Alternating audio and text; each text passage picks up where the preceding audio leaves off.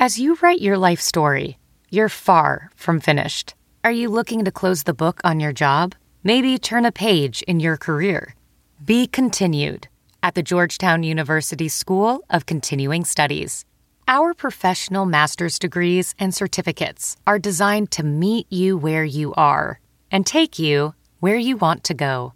At Georgetown SCS, the learning never stops, and neither do you. Write your next chapter. Be continued at scs.georgetown.edu slash podcast. From Tribune Audio Network, this is the Crazology Podcast.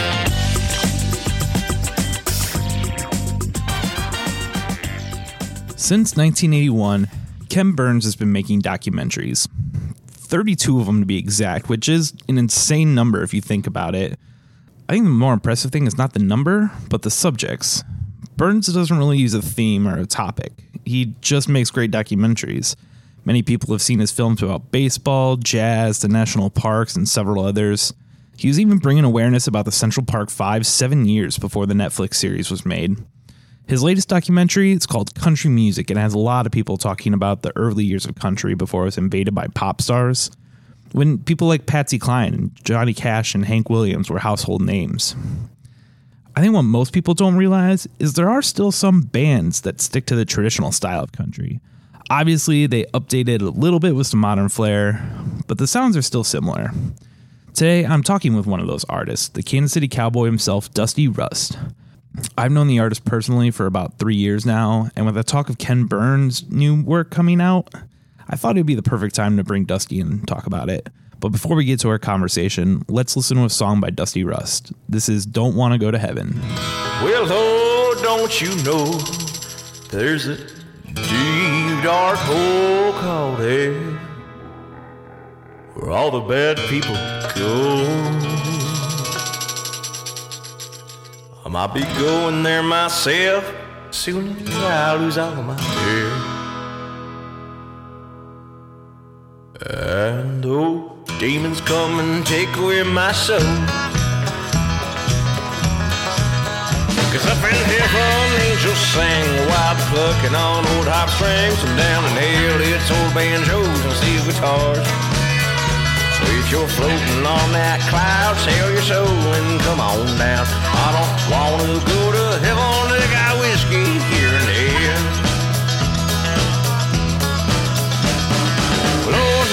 When I had a preacher who spoke a tongue. I was the wildest thing ran around in the South. Well, I go to church on Sunday, but I've raised hell by Monday, and I've grown, but I ain't never turned around. Up in heaven, angels sing while they're plucking on old hot strings. And down in hell, it's old banjos and steel guitars. So if you're floating on that cloud, sell your soul and come on down. I don't want to go to heaven if they got whiskey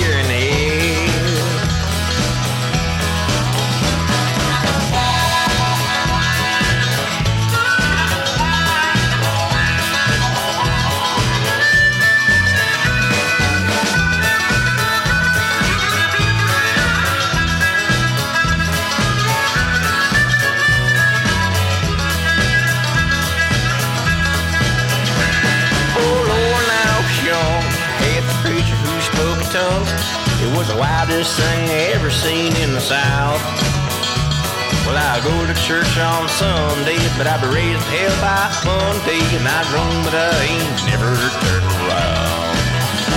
Up in heaven, angels sing while they're plucking on old hop strings, and down in hell, it's old banjos and steel guitars.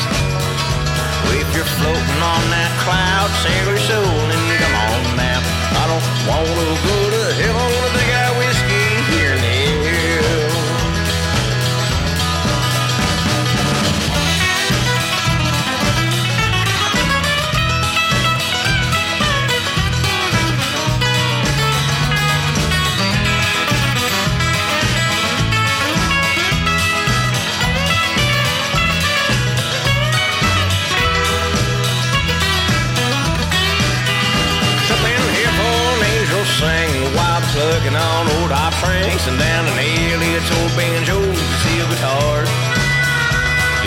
floating on that cloud, sell your soul and come on down. I don't wanna go to heaven if they got whiskey here in hell. And I don't wanna go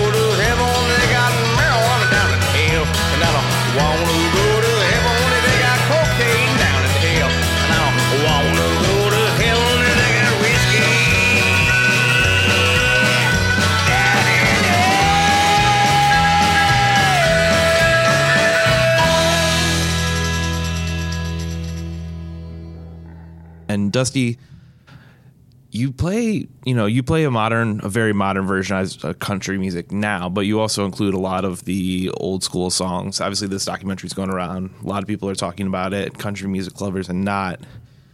What is it about that that kind of old country music that you think people really like connect with, and why you include it in your shows uh, today? Still, uh, I'd say the honesty part of it is the biggest thing. You know, people identify with it because it's songs about real life. You know, and that's the whole thing that attracted to me to it was the lyrics and stuff. It's like the the lyrics are the real important part because obviously there's many types of music, uh, including country, having many types of subgenres or whatever. You know, you got everything from tractor rap clear down to pop country to you know what they call outlaw country to whatever some people call it old school. But there's even you know sub varieties in that. You know, and every generation seems to hate the next one sometimes. right? Yeah. but uh, yeah, it's uh, yeah, that's the biggest part about country music. Uh, you know, I just I, did, I identify with the, the the honesty that goes along with it, and the um, it's just a it's just a it's a real thing. You know, these older artists, Willie, Patsy Cline, Billy Joe Shaver, you know, what is it that's different about them that's the the other because you said kind of the next generation doesn't really like what the last one or, or what the next one is. The last generation doesn't like what the next one is. What do you think is so different about theirs compared to like the modern stuff and uh, the country that's coming out on the radio? Um, well, a lot of it's just evolution, you know, people trying new things and, you know, technology changing the way people like listen to music and all that. You know, there's, you know, been a lot of change, obviously, uh, in the last, well, I mean, 50 years now, if you're talking like 1970, where the outlaw movement started all the way until now. Um, uh, people identify with those people, you know, it's like the outlaw movement, for instance, you know, like what was it? Easy Rider kind of came out and motorcycles and stuff. And, you know, so the, the marketing at the time was probably geared, you know, to that tall, kind of, you know, rough looking, you know, guy like like Waylon Jennings or somebody, or you know, Willie Nelson, kind of having the hippie thing with the braids, you know, and the bandana, and, and the look was kind of there, and you know, they just kind of literally struck the iron, you know, like while it was hot, and uh, you know, just I think it resonated a chord with people at that time and the culture and what you know was going on. I think if I remember right, I remember reading or seeing or something a while back about uh, honky tonks kind of being more pre- prevalent back then, like with the uh, uh, dance craze, like the urban cowboy thing too. I think what was that late seventies or. Uh, I'm not sure if my times are right. If, uh, you know, it's kind of early in the morning for a honky tonk guy, but um, yeah, there was some kind of. Uh, I think that's just it, man. Like a lot of it has to do with marketing and stuff too. You know, I mean, m- you know, music aside, you know, there's there's so much other business stuff that goes on. I mean, you know, you look at the research that record labels and stuff do. You know, like like the Wanted, the Outlaws record, for instance. You know that you know it's four different artists. You know, and they pulled tunes from their uh, each artist's catalog that had already been released or about to be released. They made a. It's literally a compilation record. You know, it's not like they sat out and they go, "We're going to make this record," and and it became like the first platinum selling country record ever. Um, and yeah, at the time, marketing was great and everything was there, and, and people identified with that. And well, everything has a way of running its course. So then here comes the next generation, and uh, and then you get uh, synth uh, synthesizers introduced and stuff, so, and drum machines, you know, start taking their place. Like, with, was it Juice Newton? I think had some, you know, clap samples and stuff, you know, in the early '80s uh, country, um, which is interesting. Some of it's kind of hard to listen to for me, but but you know, sometimes you still got to go memory row, you know, Right. and So you kind of play a a more modernized, changed version of honky tonk. Do you have any? Do you ever get backlash or anything from like people who like you know when you're when you're adding in crazy effects and hollers? Do you get any negative Oh, sure. feedback or it, or you- is it mostly positive? Yeah, yeah. Well, I'm not even sure if it's a bad feedback, but some people look at you kind of like cross-eyed and go, "What is this hillbilly hipster?" you know. I'm like, well, whatever. I mean, but you know, I you know, I growing up, you know, I listened to all kinds of music. You know, it wasn't just country music in my life. You know, I I you know I've got a pretty wide listening range of. Uh, you know, I played jazz in high school. I was a drummer. You know, and I you know I was really into like uh, Art Blakey and you know a little bit of Buddy Rich. Everybody likes Buddy Rich because you know his phenomenal drumming skills or whatever. But um, Fun to listen to. yeah, just and you know, and just you develop like an ear for like listening for like you know, the improv part of jazz is something I've always loved. You know, like not so much free jazz, but you know, musical masterminds that you know that understood like theory really like you know they like you talked about the the I'm trying to think if I'm uh, Ornette was it Ornette Coleman or that wasn't Ornette it was a drawing a blank here, but anyway, there, there's guys that like make these circles with you know chords written all the way around it. I can't remember what it was called, but um, literally every chord Circle of fifths. Yeah, the circle of fifths. That's right. Yeah, and and uh, you know guys that just like understood that and knew how to you know play all the way around you know any kind of form or structure or phrase you know in music, and then uh, that's kind of what I started doing is start blending things into the country, like from everything that I started, you know, when I first started doing it, you know, I was just like, I want to make something that just sounds just like old golden era country music because I had this old reel to reel, and I just wanted to sound like grainy and just old. And then, and then as you kind of, you know, a couple years later, you keep going with it and keep going with it, and then, and then you start to lose fear of like uh, composure or, or uh, composition. Like you lose the fear of like, like I don't, I don't care what anybody thinks anymore. I'm just gonna, you know, make music. If I want to put like some garage rock influence into what I'm doing, I'm gonna do it.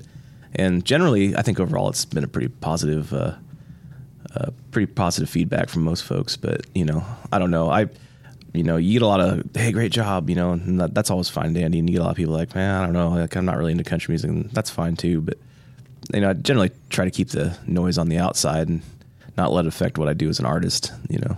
Let's talk about your newest album just a little bit, and specifically, I want to talk to you about uh, your first track. We'll go with uh, "No One to Blame," and um, I mean, it just comes out kind of paying tribute to a lot of sounds from the American West, and then you really like get into this modernized version uh, or this modern song. Uh, how did this whole thing come together, and like, what was the original story behind behind creating this song? Well, the song itself uh, came from a, a demo I'd made, and I actually wrote the lyrics with a good friend of mine, Tyler Giles, and Brooke Blanche. Um, but we literally, I had to, I had this chord progression, and I think I had um, the first line of the chorus written, and maybe the second, and I just got stuck. And so we literally all sat down, and it was the first time I've had two of the songwriters in the room, and we literally chiseled away at a song. Like we sat down and literally gave each other crap left and right. You know, when somebody come up with a stupid line or stupid lyric, and be like, "What the hell is that?" And you know, so literally like kind of belittle each other in this really playful way. You know, like. Uh, but you know nobody was scared of like saying their piece and and you know it was it was a it was a great way to work and uh, I really enjoyed the process and wish we could have done more of that so hopefully we'll be able to do that in the future but did it start beginning to end like you just came up with the first line and then just Yeah. kept going all the way through yeah exactly yeah when did you know you had your chorus then like did you just do that like is the mathematical formula for it based on like just the song as how it was you know you're like okay we're gonna do two bars of 8 or whatever and then we're gonna Mm-hmm. Yeah. jump into the chorus or Yeah, well, I, I basically had a, an overall uh, a idea of how the arrangement of the song, like how I wanted the music to kind of go. Um, you know, I had that idea too. Like I've been, I was, uh, I mean, we, of course, you know, we like to do a lot of experimentation while we record too. So usually there's like a bass track, and then you know there's kind of like like so you might have some drums, bass, and guitar, and then you know you you know you really want the lyrics to be good, and then you want you know to make sure you're singing good too on top of that. So usually somewhere's kind of in between there where we start tracking. You know, like sometimes we don't always do vocals last, uh, but I think in that case we might have, and then. Um, and then after that, you know, you kind of start putting the instruments on there because it's also fun to get interplay between instruments and the vocals too. If you'll hear like sometimes, I mean, the fiddle in that song kind of dances around what the lead vocal does, and and steel guitar same time thing. They kind of chime in, and then they also have their own musical conversations with, the, with each other. Where sometimes they play in harmony, where they Mickey Mouse each other, and then there's other times where like there's call and responses that happen. You know, uh, yeah, it's just a magical thing. Like it, it really helps having really talented musical friends that you know, like Chad Graves, for instance, who played all over that record, uh, and Pat Fiddle, a buddy ours uh, out of Nashville, um, who's a great fiddle player. So Cool. Um, we'll talk more about the album in just a second, but let's just pause and let's uh, take a listen to No One to Blame. all right.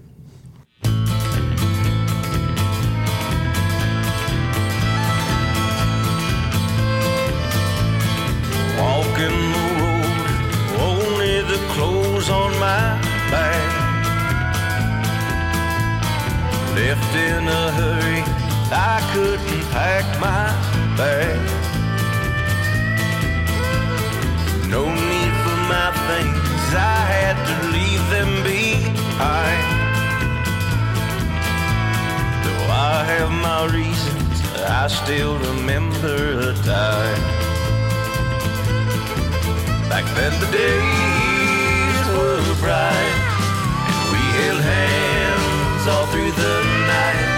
What's happened now, I can't explain. It's just not the same.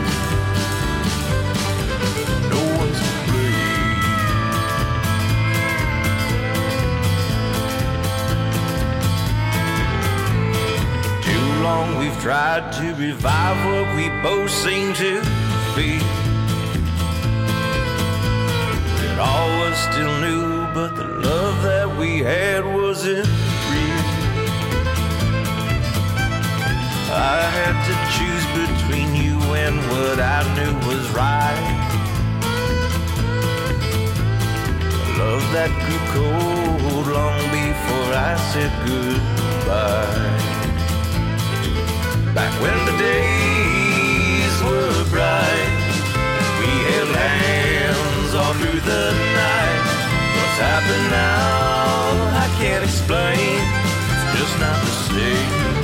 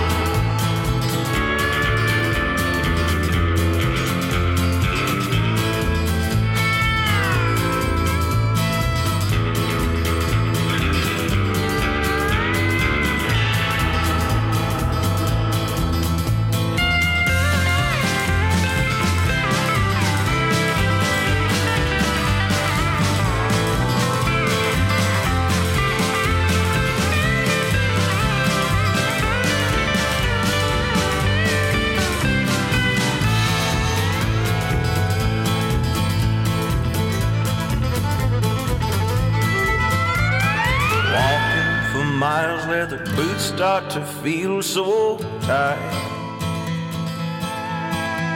While those I called friends in their cars only pass me by.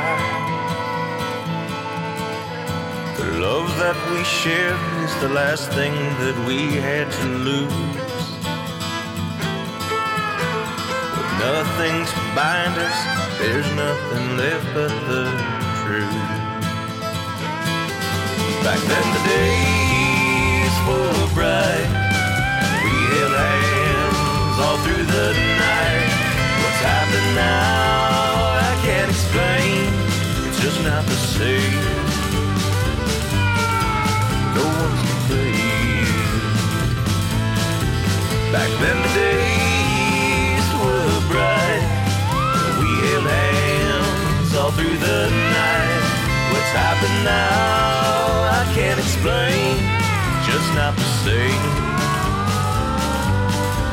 No one's to blame.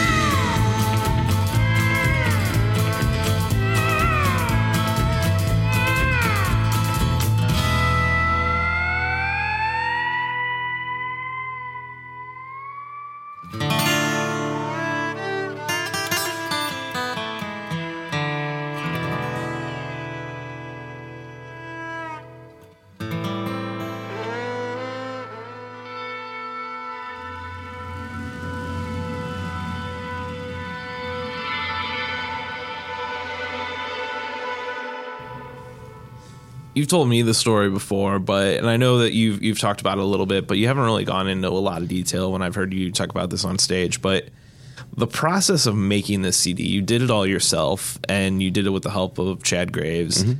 and describe this room that you guys were working in like during the time that you were actually like recording the whole album Well, the gravy might have to help remind me here exactly what was going on, but if I remember right, it was there was an ice storm. It was just cl- was it close to Christmas?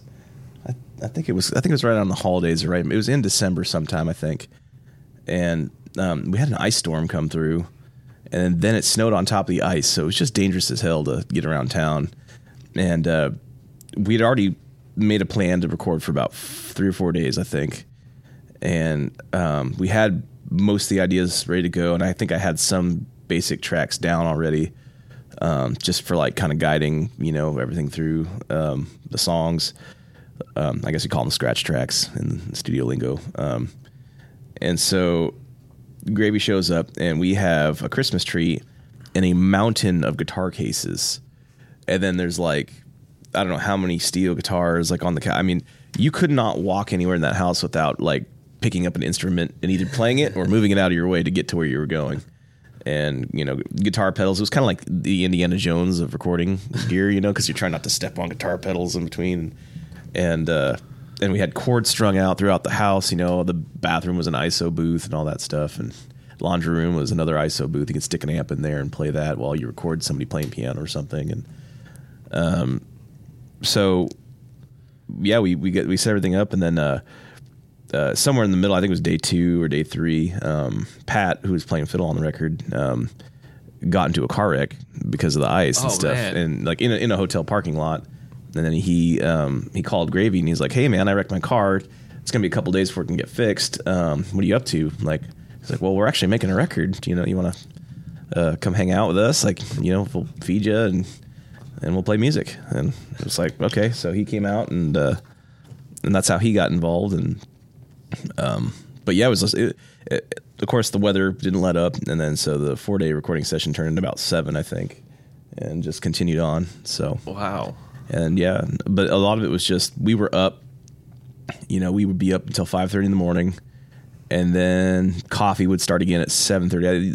There wasn't really any sleep. It was just kind of like a lull, I guess you call it. You know, like in the chaos, and because we just worked so intensely. You know, like we've always worked really well together. And, yeah, it just flowed, and then like when you just flow, you just like you just do it until like you're just completely like i i I didn't even we were done. I didn't feel exhaustion. Like I I didn't feel like we had still tapped all the creativity out of that particular record yet. So we probably could have kept going, but uh, we both both might be divorced if that would have happened. So So I'm trying to imagine this.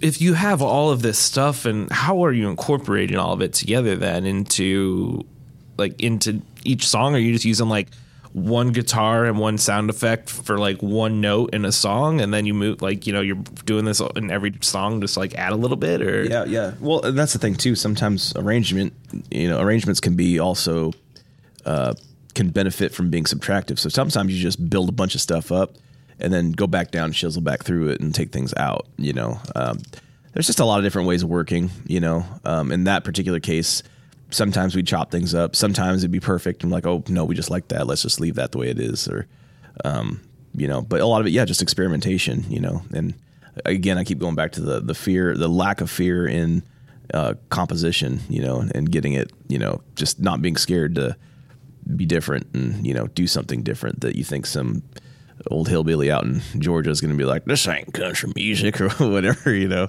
yeah, Because it's still country music to me, you know, or maybe somebody else, um, but maybe not to, you know, I don't know. That's not my decision to make. You know, Yeah. I just make the music. So Well, and you kind of mentioned this a little bit earlier, and the- a little bit of what you're saying brings it up. Then it's so why why specifically is country or your your style of country like what you chose to like really pursue in music? If you you know, I know that you've had other bands, um, but this one seems to be the one that's sticking. Mm-hmm.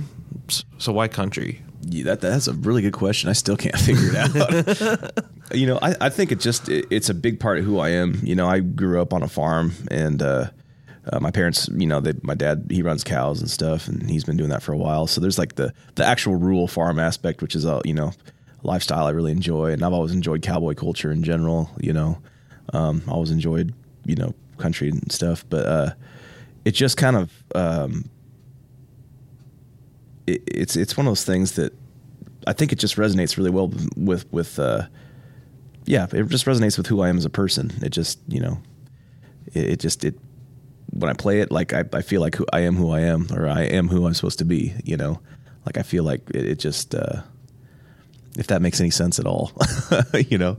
Yeah. It yeah, it just it just feels like a big part of my life, you know, and music in general is, and you know, like I said, I I try not to get too big into the whole is it country or isn't country type of thing because I just like I said, I'm, I'm, a fan of music first and foremost. You know, far more than I'm a musician, and uh, uh, you could call me a country musician or a honky tonk or neo, but to me, I'm just a, a musician or whatever, a fan, you know, fan of music, and, and I, you know, like I'm not scared to get up and you know play with a jazz band or a funk band or you know even a hip hop group if they you know wanted to make some something horrible with me, but. um, you know, overall, I just, you know, yeah, I just, just love sitting down and picking, you know.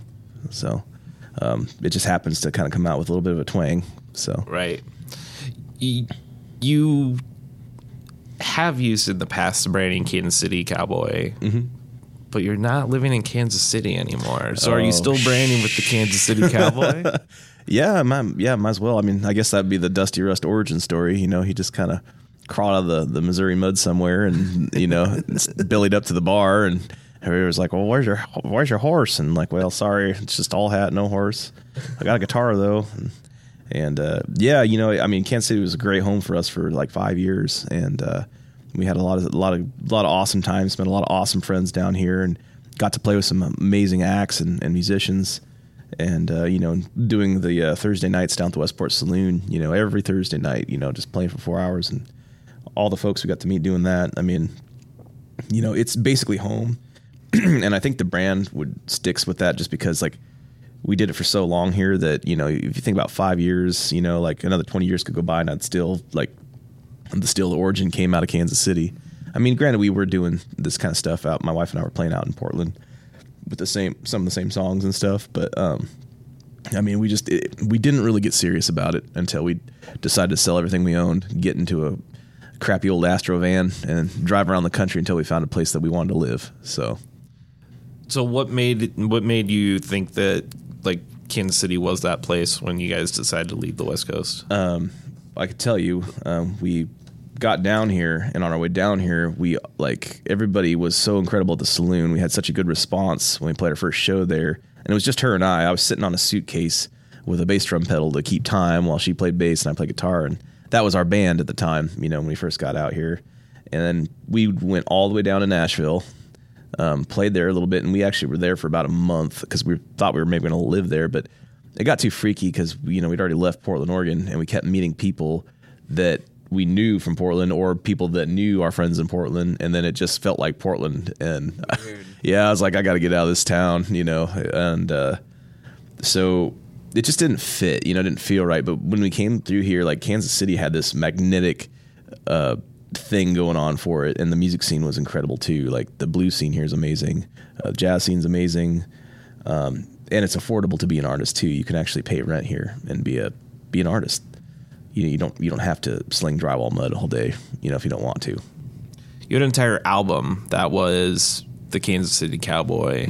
Um, what's your favorite track off that? And does it does that album is that different for you because that was one of the first ones that you had? when you yeah, were here. Yeah, it was one of those because that, that's the, one of those weird things where I, you know, wound up playing everything on that record, and I just started learning how to play the banjo. Um, so my favorite track off that record is probably "Countryside Ride." Um, I can't remember. It's like I think I recorded that one maybe during the end of that recording process, but I still, you know, still working on, you know, like I'm always working on myself, working on getting to be a better player, better musician, better songwriter, whatever. Um, but you know, some of those songs like. Uh, you know, I felt I could have done better on. You know, it's kind of like, yeah, this whole record was. I think there was some spots there. Every time I listen well, to it, I, I you know go back and go, oh, ooh, could could have done better on that one. But I think Countryside Ride was pretty close to like as good as I could have done in that time period.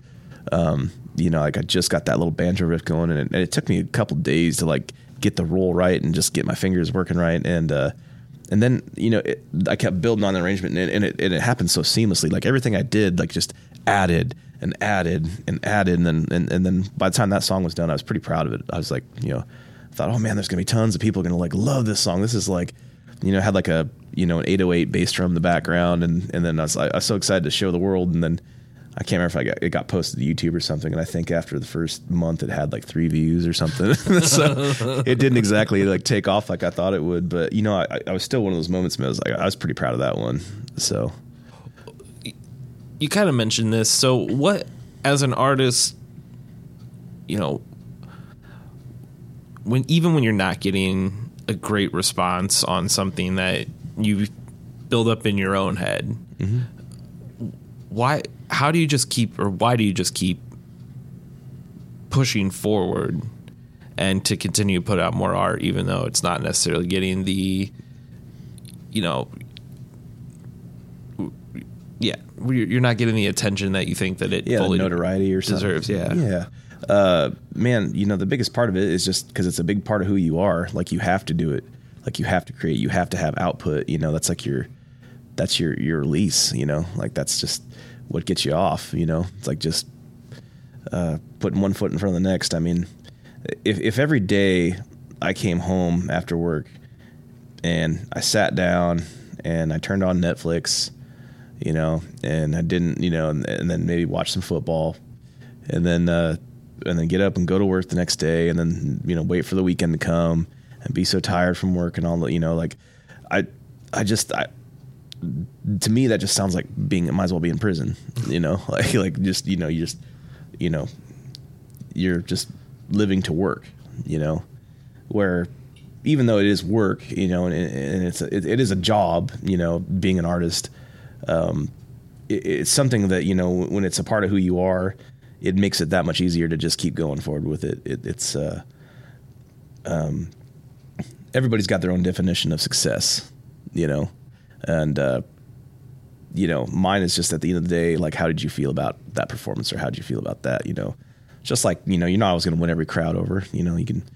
I can't tell you how many nights we've played in these bars. Like Gravy and I've gone to certain shows and played biker bars. Like, oh, these people are gonna love us, and they're all clearing the other side of the room. And they're talking louder than we're playing, and you know, and they don't they don't care at all about what we're doing. You know, and it, it doesn't matter. Like we're still playing, and we're still doing what we're we're there to do, and and uh, you know, it, it, it's not always it's not always uh, you know roses, but it's uh, you know I have zero regrets though about you know because every every gig good bad or another I mean it's it all adds up into uh, you know what what what you what you become you know it, it just it builds I guess it's character building maybe I don't know. But yeah it, it uh, makes for good stories too you know. It's like a, it's all a big journey. It's it's life. Art. Art is life right does that make sense it's art. it's art yeah ah Uh, let's let's go back. Let's listen to uh, Countryside Ride. all right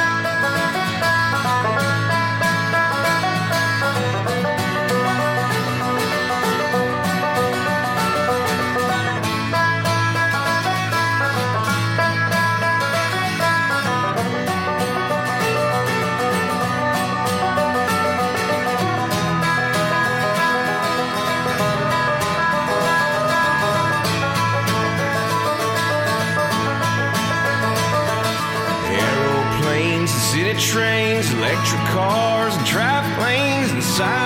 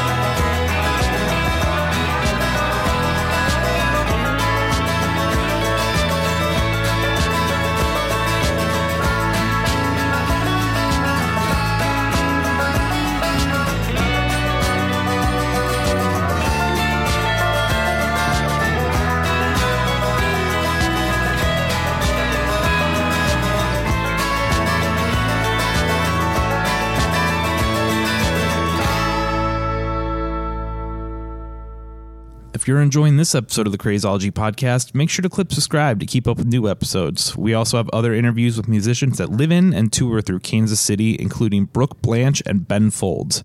Also, make sure to check out other podcasts from Fox 4 Kansas City, like Getting Comfortable with Mark Alford and It's a Date with Kim Burns and Shannon O'Brien.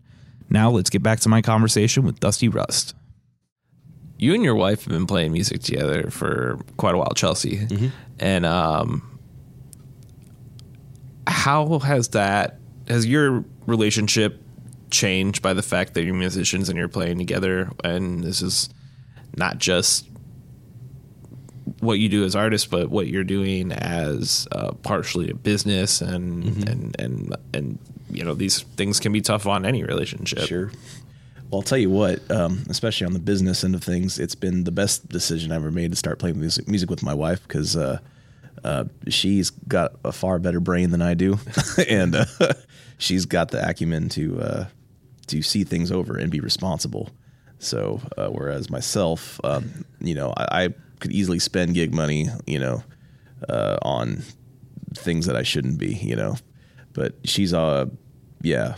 And and and you know, the biggest thing with us is like she works hard at playing bass and it's been great for me cuz it forces me to sit down and practice and it forces us to, to work at things together and um I think that's I think it's actually strengthened our marriage, you know, over the time cuz um, yeah, we played in separate bands for a while, and then you know I took off and did a tour uh, before I started doing the Dusty Rust thing um, for about I was gone for about close to three months and didn't see her, and then I got home and I was like, man, we need to play in a band together because I'm not gonna, you know, we're not gonna be separated for three months at a time while I do this kind of stuff. You know, it was just.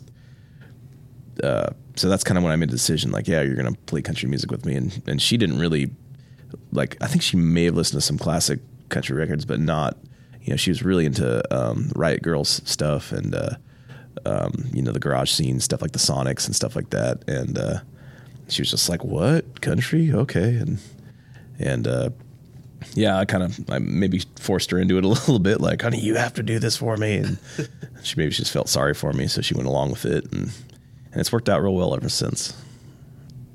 kind of obviously like you know you you just said obviously it takes a lot of practice to consistently get better be a good musician um practicing country and creating that sound is very different than you know a lot of the music that's out there today so how do you create an actual like how do you make something sound country? Why why would people just know that genre specifically by that word? Yeah, um, I guess it'd be your. It's it's about your attitude and approach. I think is the biggest thing. Like when you listen to like you, George Jones is like probably one of the, if not arguably the best country singer, you know, in the history of country music. Um, and he's got a very distinctive drawl when he sings.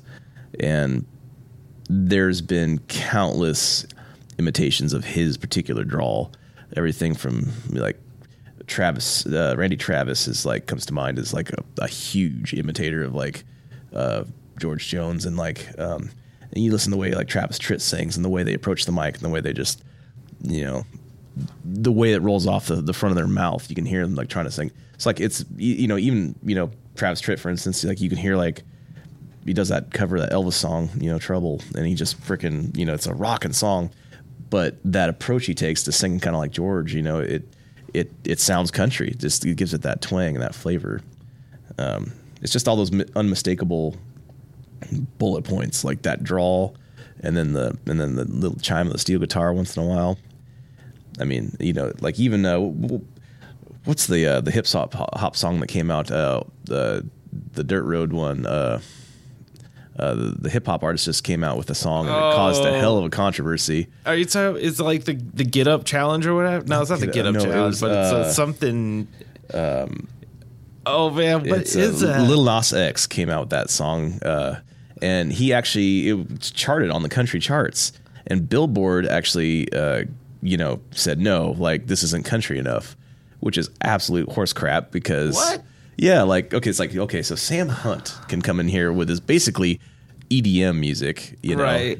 and that's uh, and I don't honestly I don't understand how like they even call Sam Hunt country music. Whether or not you know if you're into some like if there were qualifiers for like what it is because I listen to Sam Hunt's music and I don't really even find a hint of country in it. Like Right. I don't find it in the attitude, the approach, or the drawl or anything.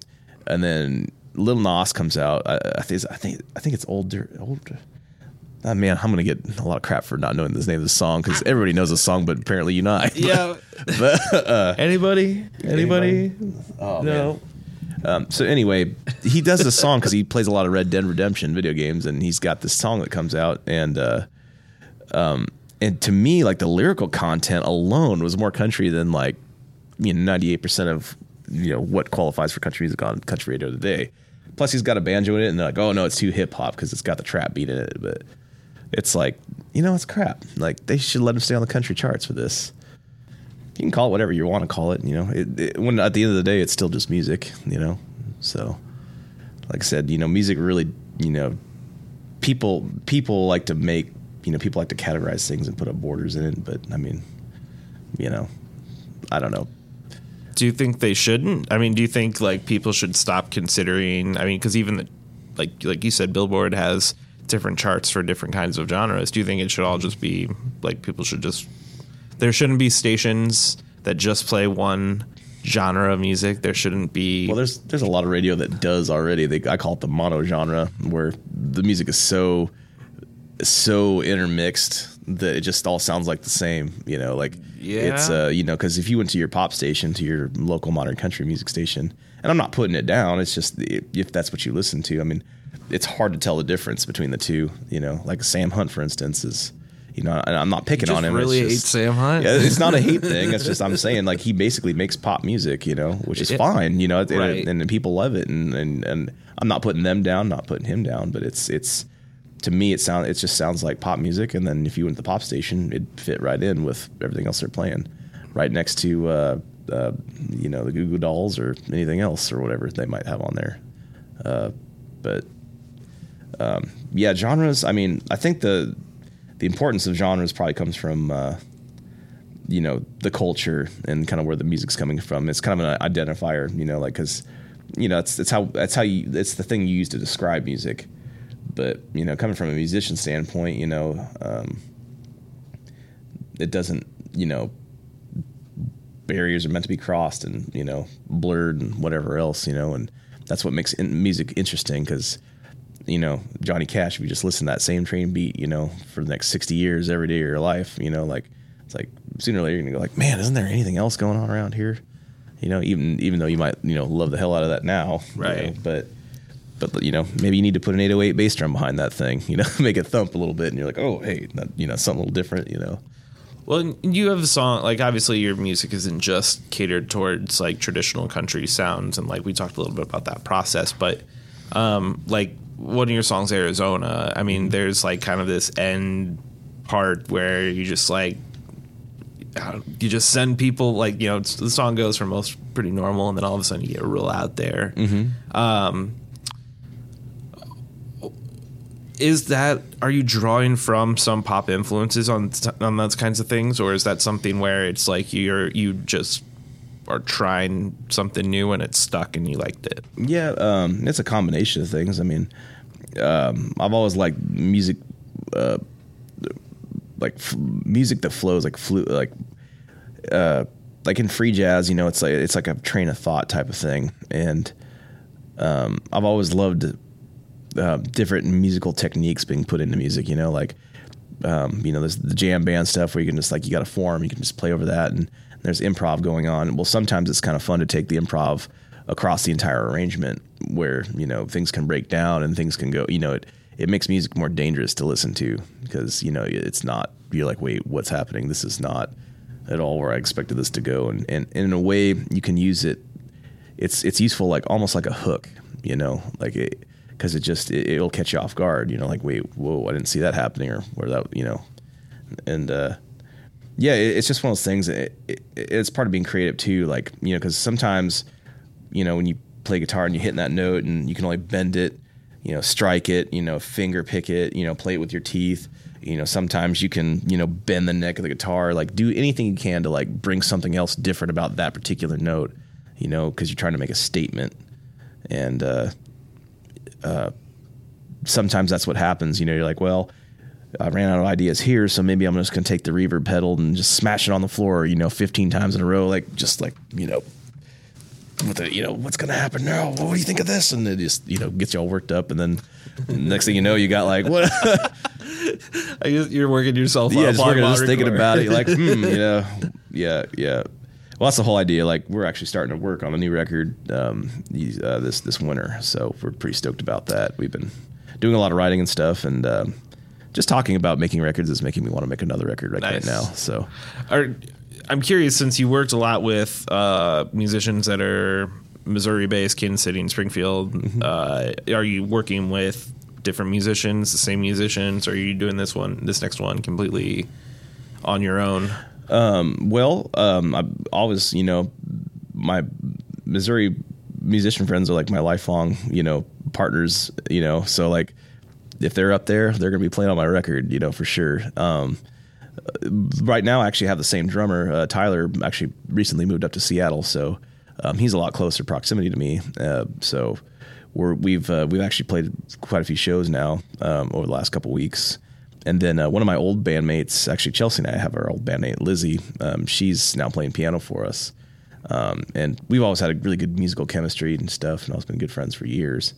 Um, so she was really a seamless fit as soon as we got up there. Just she started playing with us, and um, it just worked out fine. So um, yeah, it could be anybody. I mean, we uh, even started looking into doing some duets and stuff on the next record, you know, and uh, you know, kind of going that route. So um, yeah, I mean, you know, our musical family is is pretty pretty broad, and uh, you know, I'm not scared to let anybody come in and just you know sing a track or you know play something on it or whatever. So it could be anybody. We don't have exact plans yet or arrangements made, but um, yeah, I mean, it could we could have all, all kinds of guest appearances, you know. So who knows? We can get Sturgill Simpson to come on or something. I don't know. Uh, this is uh, Arizona by Dusty Rust.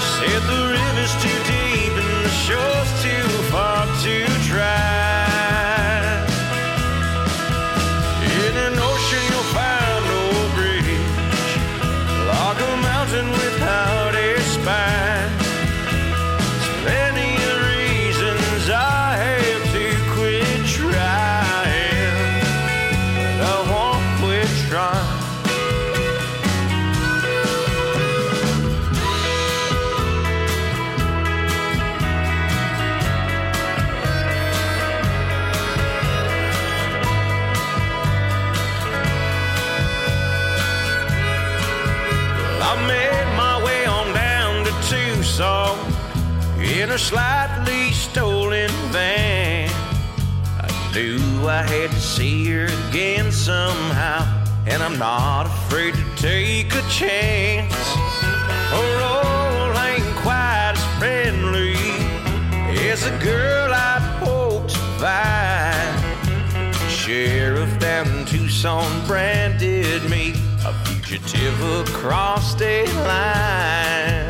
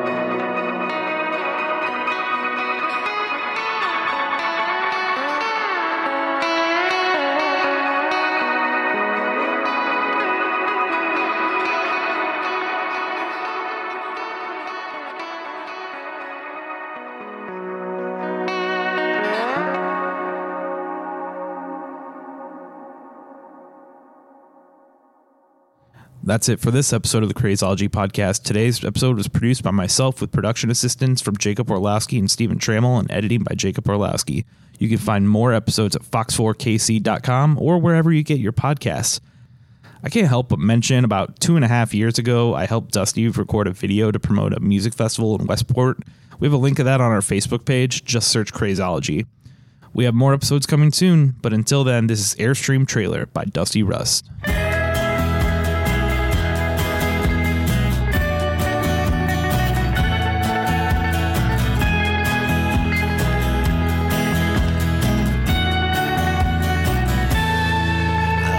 Kentucky